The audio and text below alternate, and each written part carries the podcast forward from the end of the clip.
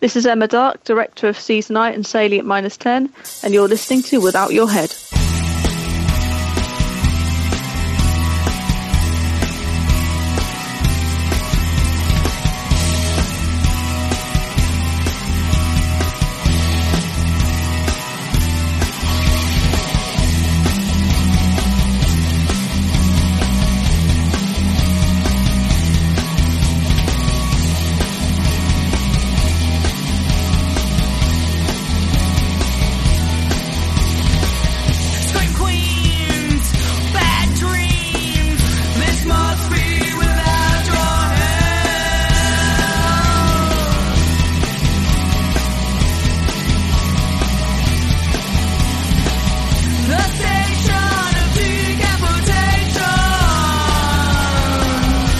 All right, welcome to the Without Your Head doubleheader. It's our first one ever, and we just watched The Truth Will Out. And I'm joined by writer and director Sam Mason Bell. It's very cool to have you here. Good to see you. Yes. Yeah, from Trash Arts. First of all, where did that name come from, Trash Arts? Um, I was like back in 2007, and I remember we were trying to come up with like a film company name. I pictured like a Mona Lisa in a trash can. That would be a good logo. Yeah, it, it, sounds more pretentious when you actually picture it, though, than just something in your head. So it's like maybe just keep the words. Yeah. So where did the idea for The Truth Will Out? Uh, when did that come about? When did you start uh, creating this? Well, um, me and Jess did Lonely Hearts in uh, 2017, and afterwards we were trying to work out like what would be the next kind of um, docu horror that we would do. So um, I know Jess was interested in doing something more to do with witchcraft, and she wanted to look into like the backgrounds of different kind of reasonings for the characters. So there was there was a bit more fully rounded within you know the folklore of witchcraft.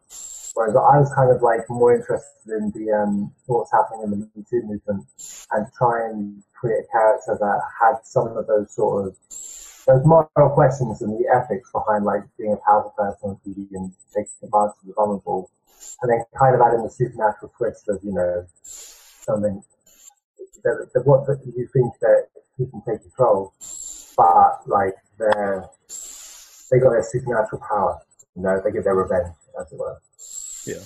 So, uh, what interests you about uh, filming like in the docu uh, style, the documentary style? I really like the idea of behind the scenes, and because you you see certain, especially with documentaries stuff, you see like everything being covered, but you're still not seeing the crew's intentions, and there's always questionable intentions behind why people want to film. If it's like reality TV or like docu TV, there's, there's always that morality question, Mhm. and I quite like playing with morality, and you can do that quite easily with um like docu horror, and also we've done a lot of mockumentary stuff with a comedy show that we did like what was it still doing. So I've always liked just that kind of that sort of style. Plus a lot of our work's improvised. So we, we have like a bullet point of what we're going to run through, but it, as it's improvised, having it being related to stage continuously in character and keeping it a documentary style, it helps us get the narrative um, flowing a bit easier. Yeah, I was going to ask about that because it does feel like, uh, which actually adds to the movie because it, then it does feel like it actually is, you know, being documented. That it does have a feel like it's not completely scripted, like they're making things up as they go along, or not, you know, totally making it up, but you know. Yeah, yeah, yeah. So how much of it was like scripted? I assume like you have the story out there, but but how much of like the actual dialogue scripted? And I think the only real dialogue that was scripted is we had the question. So we- in the sections we were asking questions and stuff, there was some sort of questions in mind. But um, the only stuff that was properly scripted was the, the spells. Mhm. So Jess wrote all the spells looking into certain like um, bits of pagan witchcraft and different elements like that and just found the right sort of spells. I think she like just changed the wording a little bit so it wasn't too much on the nose from the real spells. Whereas everything else is pretty much just improvised. Yeah. As a director on a on on something that's being improvised a lot, um, what's like your role there? Do you like you hear stuff that you like, and then maybe ask them to do it again in a different way, or you know, how much are you actually directing when they're doing? It's a funny thing with it because like most of the films that we've done improvisation we've written ourselves and we intend to edit. So we have in mind like the flow of the story. So you spend, I personally try to spend quite a bit of time with the actors. They fully get the character and understand why they're doing each reasoning. But when doing the scene, as long as they've got that A to B there, you go, right, so you're going to start at this point, something's going to happen in the middle, and I want to make sure that your end point is this. Again, you rehearsal with them, they show what they're going to do, and then after that, you just sort of, yeah, you give them a bit of direction. But it is sort of giving a bit of free fall, and luckily the actors we work with, they're quite familiar with improv, because a lot of things recently we've been doing is quite improv based. Mm-hmm. Oh, do you work with a lot of the same actors on, on your other projects? We do, yeah. Like a lot of our actors are good friends of ours, so we, we kind of we try to develop projects for them that are very different to what they've already done with us. So it doesn't feel like they're just working with us every single time. It's like, oh, we're just doing the same thing over and over again. Yeah. They're actually getting to um, explore different kind of characters. You mentioned you did uh, you do have some comedy stuff too. So like, what what genres interest you as a filmmaker? I don't know, like I, I, I obviously love doing a lot of horror kind of stuff. I was really interested in like dark dramas originally, like Michael Haneke sort of things. But then I realized very quickly that the kind of audience is a little bit limiting of what I could do with it. I just thought, well, if I could just get really strong characters and then like put them into horror scenarios and comedy, like generally speaking, I quite like like dark comedy or um comedy. I, I'm a, personally, I really like seeing a downward spiral and Uh-huh. exploring how that downward spiral is going to happen. If it's going to be the comical, or if it's going to be the character's nature, or what's around them. It's just interesting to see where you, you take Yeah. it. It's a very telling that you like to see that you find comedy in people uh, downward spiral and, and destruction of themselves. it's very funny to you, but uh, but I understand what you're saying. Uh, Jessica Hunt, who you know you wrote and directed this with, and she's in. Uh, I've seen that you've worked with her a lot on on other films. Is uh, how did that come about, and uh, the, how is co-writing with someone? Like, do you butt heads, or does it, or is it just like a seamless uh, thing? I started working with Jess, um, I think it was like beginning of 2017. So she acted in a short film for me called The End of the Decade. And then after that, she'd um, done some acting for a film that I was crewing. And we just got to get to know each other a bit more, talk about the kind of films that we'd want to do. And she just sort of dived into the deep end by coming on to Lonely Hearts. We were shooting that in August 2017. It was only a couple of months of doing a couple of short films. But she really wanted to just go for it. And because we sort of, we had a basis of what kind of story we wanted to go. And she's kind of like, she's very happy for me to like just put the, the kind of the bones together. And then we're just throwing details, the aspects that she's more interested in. And We might even, so for Lonely Hearts, we sort of explored that she directed um, three of the actors and I focused on two of the other actors. So I could focus on like making sure that the docu-drama elements worked and that, that she had their dynamic perfect. So it's never a, a question of like butting heads on ideas, because to me, it makes more sense to like, it's one of those things that it with improv, you, you have to listen to make it work. You can't just be running with what I'm going to do forward. You have to listen to see how it's going to work. And I find it similar when you're co-directing. And because um, we do a lot of production, I do a lot of co-directing with a lot of different people. And it just, yeah, it's, it's, there's a reason why you want to work with that person. It's not just about you doing everything you want it, and then being like a backup. hmm So, uh, how about the, with the cast? Because you said you worked with a lot of the people before, but uh, I know uh, Kevin Cordell is like uh, the main guy in the movie. Had you worked with him a lot before? Yeah, he's um he's on our comedy show, The Making of. So in fact, he plays like a theatre director, and The Making of is a mockumentary about following deluded filmmakers and trying to succeed. One of the characters they know is this character played by Kev. And Kev is a very over the top, big personality, very much uh, like a theatre lovey.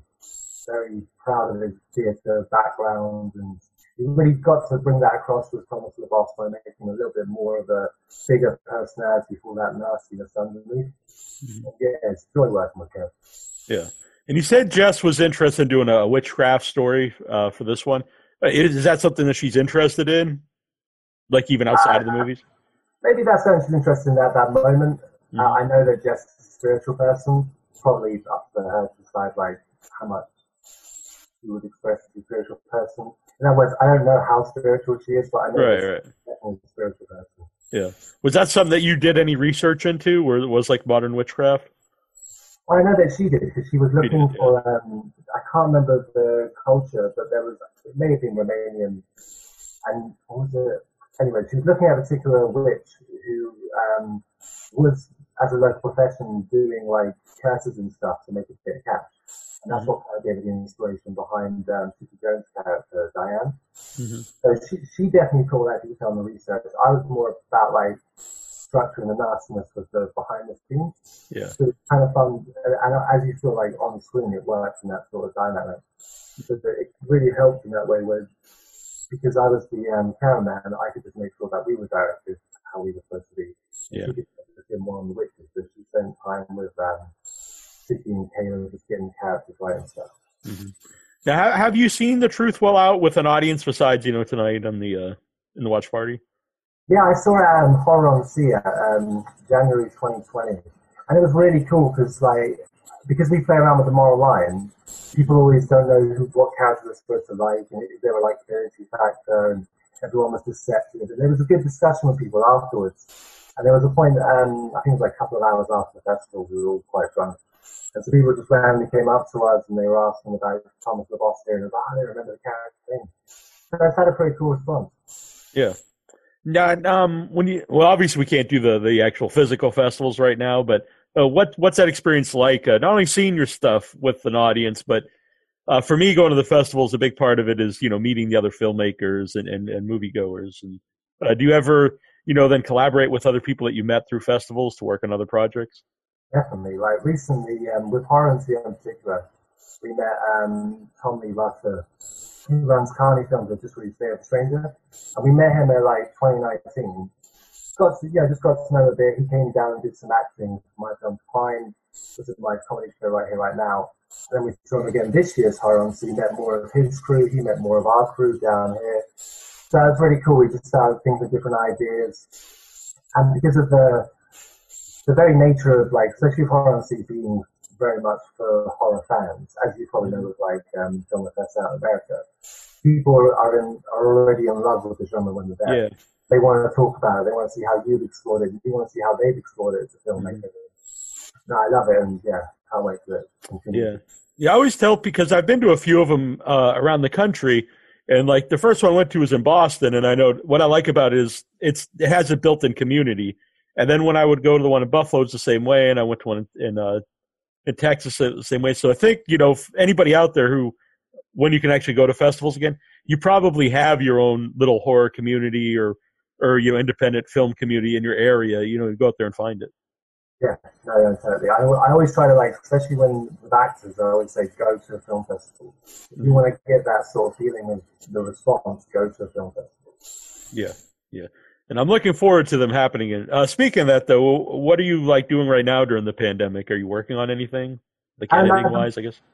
Yeah, we're writing a lot. I mean, there's a lot of because we try to get a lot of productions going. There's a lot of different things at different editing points that we spend a couple of days on, but because we want to write new stuff and we can't continue the productions that we were hoping to this year, we've been trying to work out what creative ideas can we do that work within the, limit, the limitations of whatever the government's telling us is safe Yeah. outside. So we're like rewriting films and we've got some stuff we want to plan to shoot in the summer, but we're just going to see how it goes. Otherwise, there is just hundreds of scripts sitting around that will, you know, when you just start writing because you're enthusiastic, and then the next day it's like, well, that was a new idea. so it's running around with a lot of new ideas and just seeing um, if there's any anthology ideas we can do. 'Cause It, it sounds kind of silly, but I like the idea of trying to create stuff that can entertain people directly in a situation right now. So it's making isolation anthology films where everyone can still get involved. Mhm. Or um, we do poetry and music events once a month, which we now have to do online. Yeah. It brings in a whole different kind of visual art to it. And hmm yeah, it's just trying to get people to not think about what's going on there. Yeah, yeah. I mean, that's why we started these. Uh, you know, the the film festival, Severed Films, uh, last month, and it was a bigger success than I expected it to be, and so we decided to do more of them. And but I, I think it's good for for everyone. It gives a, a creative outlet for people. You know, to keep creating things, and also, like you said, it gets people's minds off what's going on, and you can watch some stuff and uh, with other people too, especially online. Uh, since you can't go to the festivals, it's good to you know it's fun to watch stuff on your own, but there is something about watching something with other people. You notice that you just see the whole stream of like you know, as people are watching things, of how they're actually feeling about and connecting, and looking forward to seeing each other's films. It's like being, it is like being a festival, weirdly. Yeah, and it's actually in a way it's I don't think anything would you know uh, take the place of an actual festival like that the best, but it is cool because you're watching stuff with people that you probably uh, wouldn't watch with otherwise because they're like in other other parts of the I was just say country, but other parts of the world. Yeah, yeah, that's true. So uh, I I know you've like you're a pretty prolific like filmmaker. You have a lot of uh, stuff made over the years. Yeah, I mean, like, the thing is, I'm poor. I have no, like, I Sorry to laugh at that, yeah. Financing. Right, right. I just want to make films. Yeah, I kind of work within the limitations I have and work with people who have the same sort of dedication and love. hmm So, to me, my only job is to try and do this, and because we're trying to run a business in respect to, I have to keep trying to make stuff so we can get different positions and try and get the young people in proper jobs hmm. out of the jobs by creating constantly. I don't know, it's just my mind, my mentality is just to keep creating, and also to try and create stuff that you want to create. And there are, of course, a lot of limitations with having no budget. Hmm. But then, I don't know, the right stories, people will work with it, and you can find the right sort of like locations or Yeah, I think that's important too because a lot of uh, a lot of people have ideas and then they'll never. If you just keep waiting to have like a hundred thousand dollars, whatever, you'll probably just never ever make anything. So Yeah. you know, it, as long as you just actually make something, and then maybe that will lead to something else. And even if it doesn't, uh, you're making something and creating something, and people can see it, and you can make something else after that. This is it. A film career is not just about like the immediacy of right now. It's about how you feel, you know, like 20, 30 years in the, in the future, Mhm. where you're like, I've got a collection of films that I made that people remember and I'm happy with, and it's something that I actually wanted to do with my life. Mhm. It's meant this like we have to do what is expected of our life as opposed to what we want to do in life. I think creativity always allows you to do what you want to do. You mentioned the anthologies, and they've definitely. Uh, I mean, they were always big. Like I, I love Creepshow as a kid and stuff, but I think they've become uh, more popular over the last couple years, uh, like the independent films, because I think for a few different reasons. But uh, one thing, like, it's probably cheaper for each person to make uh, their own short than make a feature, and then also it gives it a platform for all these short films uh, to be part of an anthology. This is it. With um, Tony Newton with Vegetable Caterers, like that's how when he got in touch with me and said, "Oh, I'm doing all these anthologies," back with the with 60 seconds to die, the first one, about five years ago, and I was like, "That's great," because sometimes you do just want to shoot something to just be able to tighten up their skills. To There's like a zombie anthology, it's like great, I get to make a zombie film where I'm just doing something specifically for this. I just want to make it a strong enough piece where I get to play around with those sort of tools, or, or this one I can um, play around with some editing thing that I want to do in a feature film, so I'll test out on a short film. So I find it a really good, like, um, suppose like a creative playground to be able to just try different things out. And when we decided to start doing anthologies, it did just really connect with talking to more people in the indie scene. And you get some really cool films that like come your way, and you get to talk to other filmmakers and just see more of the indie scene beyond what's just around you. Yeah. Um, and that's one of the reasons why I do like doing anthologies. I know it's really easy to like oversaturate. So Sure. you can do too many, and everybody else is doing it, and you're just Yeah. like, okay, the quality's so here. And I, Uh-huh. you still want the love because those filmmakers are still learning, and you'd be like, but when do we start having to think about the quality here as opposed to Mhm. but it's they're not high like threats, you know. They're just they're going to get released, and that, that's how I see the anthologies. That someone's going to Yeah. interested. There's an audience out there who likes to watch a collection of horror. Yeah. If- Um, for me personally, like if I see an anthology or even like a short uh, festival or something, it's cool because if one really stands out to you, then you go and like, hey, that was really cool. I'm gonna go seek this other person's stuff out and see what else they've done, and it really introduces you to their uh, to their work. Yeah, and you get like almost like a bite size of their style with each Right. film. Something you're going to be like, oh yeah, that that makes me remember that that's that director particular. Which uh, sometimes, um, like if all the anthologies are very different, sometimes it doesn't necessarily work together because they're so different. And sometimes that's cool in a way, and sometimes it just it makes it obviously that these were all things that were made separately and they just put them together just to just to have an anthology. Yeah, that's that's like, it's sometimes hard to like. You want it to always be an original creation for that anthology idea, but then sometimes people just won't do that, and, and you're just like, wow, you've got to fill the time, I guess, and you know, it's not exactly how you want it to. You want it to be original time, but we don't have a budget to offer them. So I can Yeah. understand why people are like, Sure. Yeah. So uh, for the truth will out, uh, where did you film this? I assume it's a lot of like your own place. Yeah, we literally shot it completely in the place I'm in right now, which is um, our flat. And the guy who played the sound man, Jackson Batchelor, who's part of Trash Arts, he is also my landlord. So he lives Oh, up- okay, that's pretty cool. Yeah, it was Yeah. just really nice and convenient. And um, he said to Jess, like, you can redesign the flat how you wish. So we completely changed how it usually looks. You know, we were filming our flat as it is. hmm wanted to make it look like it definitely had a very different vibe to it, or at least close to it being a family home as opposed to three guys living in a house kind of thing. Yeah. Yeah, and it's good that your landlord is into the movies, so he, you know, he lets you film there. Yeah, I mean, luckily he is a co-partner of Trash Arts and he's been Yeah. working for 10 years and has only been a landlord for four of those, so Mm-hmm. the love was there beforehand. Yeah. Um, for people, uh, we've mentioned Trash Arts a few times. Where can you follow that online? I'm pretty sure if you put Trash Art, you'll probably find it. Yeah, I think it's Trash Arts UK, um, and then on YouTube it's Trash Arts Portsmouth, because we're Portsmouth UK. And you have a lot of stuff on the YouTube page too. Uh, I, I've started to check some out. I'd like to check out more of it. Yeah, we try. Like the thing is, like I started to realize more about non-exclusive markets. So if you've got a short film, it doesn't matter on YouTube. You can go to non-exclusive markets and watch that. So when we had all these comedy shows, they're a lot of fun. And when we were doing them, just got this collection of actors who, again, all local to us, who just love their characters. And they're like, well, all right, we'll shoot this every month. Or, all right, we'll try and shoot six in the six months. And they just built the YouTube channel more and more and more. And I have silly, ridiculous aspirations to one day be close to the Trash Arts being a studio. That's where the end game is. So the YouTube channel to me is like a mini studio to go, this is what we can offer. This is what we like to do. We do the kind of different things. So it's slowly building. There's a lot of stuff on there, and hopefully, yeah, yeah people get entertained by something. Yeah. And uh, your short that we we we had in the uh, Severed Films uh, Festival was Bleed for Me. Was that the name of it? Uh, believe me, yeah. Yeah. Uh, that was great. It was really high production value, you know, for an independent short film. It was a lot of fun doing that. We did it for um, Robert Litsy's anthology collection. I am, uh, I am not an addict. Um, Yeah. And yeah, like because it was all about addiction. I thought, okay, well, that addiction to like to be a masochistic urge.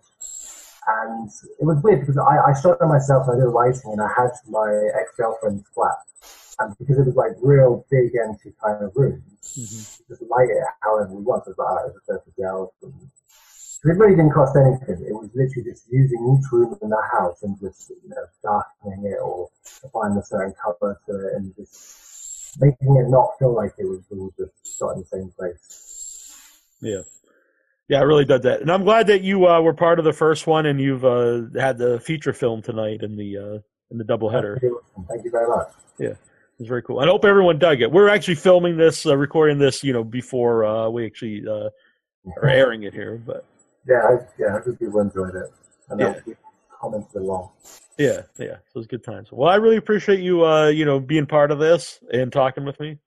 No worries, man. I'm happy to chat to you too. Because I've seen Without Your Head like pop up so many times from Michael Epstein and other people, and I've been like, this is quite cool. Uh, well, thank you. Uh, yeah, I spam it everywhere. But uh, you know, honestly, if, if you if you do your own thing like independent film or your own podcast or whatever, uh, part of that is you have to get the you have to get it out there, even if sometimes you feel like you're being annoying or something. But uh, you you know, otherwise, you know, it's cool to make stuff, but if no one knows it's out there, you know, what are you doing? Yeah, no, I completely agree. And I see that a lot, though. I see. I don't want to name names, but I know people who actually are really talented, and make cool stuff, but uh, they're not uh, very good about being on social media or just getting the name out there. Then uh, it kind of it kind of falls under the radar. I think it's it is tricky because, like I said, you have You also to. don't want to be annoying too and, and Yeah. overdo it. You know. Yeah, you know, uh, you almost have to like equate. Well, how many times can I sound you group? And I want to do it daily, so maybe if I do it like twice a week, then that's not really too annoying. Make sure there's something that's offering to the group and not just me bugging myself. Mm-hmm. It's Yeah, it's mind Yeah, yeah. Then it's another like, am I just putting this out in triplicate, the same exact thing on my Facebook, my Uh-huh. Twitter, my Instagram, and uh, do people need to read the same thing three or four times? You know, Yeah. but yeah, but yeah, it's a it's a weird balance. But yeah, I uh, this is cool, and we should do it again sometime. You Yeah, podcast. I mean, awesome. All right, very good. Thank you.